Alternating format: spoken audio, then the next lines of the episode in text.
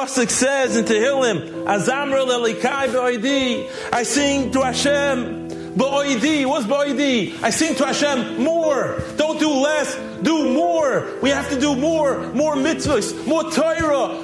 More chesed. More thinking of our friends. More achdus in Klal Yisrael. I was thinking about this the other day and I said to myself, you know what? We got to do more mitzvahs. Let's do a mitzvah for Meron.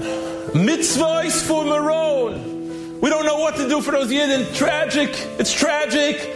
But we can't give up. We got to do more mitzvahs. So mitzvahs. Mitzvahs for Meron. Do a mitzvah. Chap a mitzvah. Give someone a ride. Help someone out. Give them a hand. Learn with someone extra.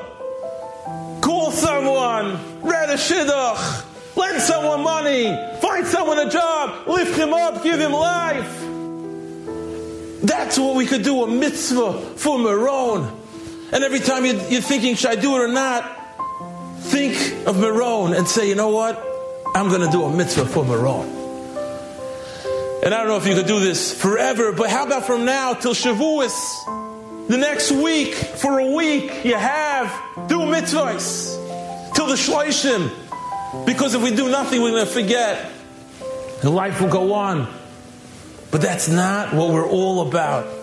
A Yid is about chesed, about singing, about doing more, about dancing, dancing with each other, dancing with each other, singing with each other.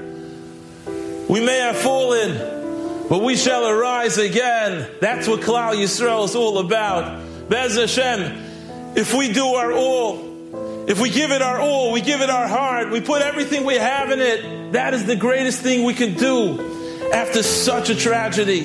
That is something that we can remember and look back to, not as the time that we fall and we broke, but the time that we changed and we became that much better. So, Bez Hashem, please, please go out there, think about it, think about what you could do. What mitzvah can you do? And remember, do that mitzvah for Meron.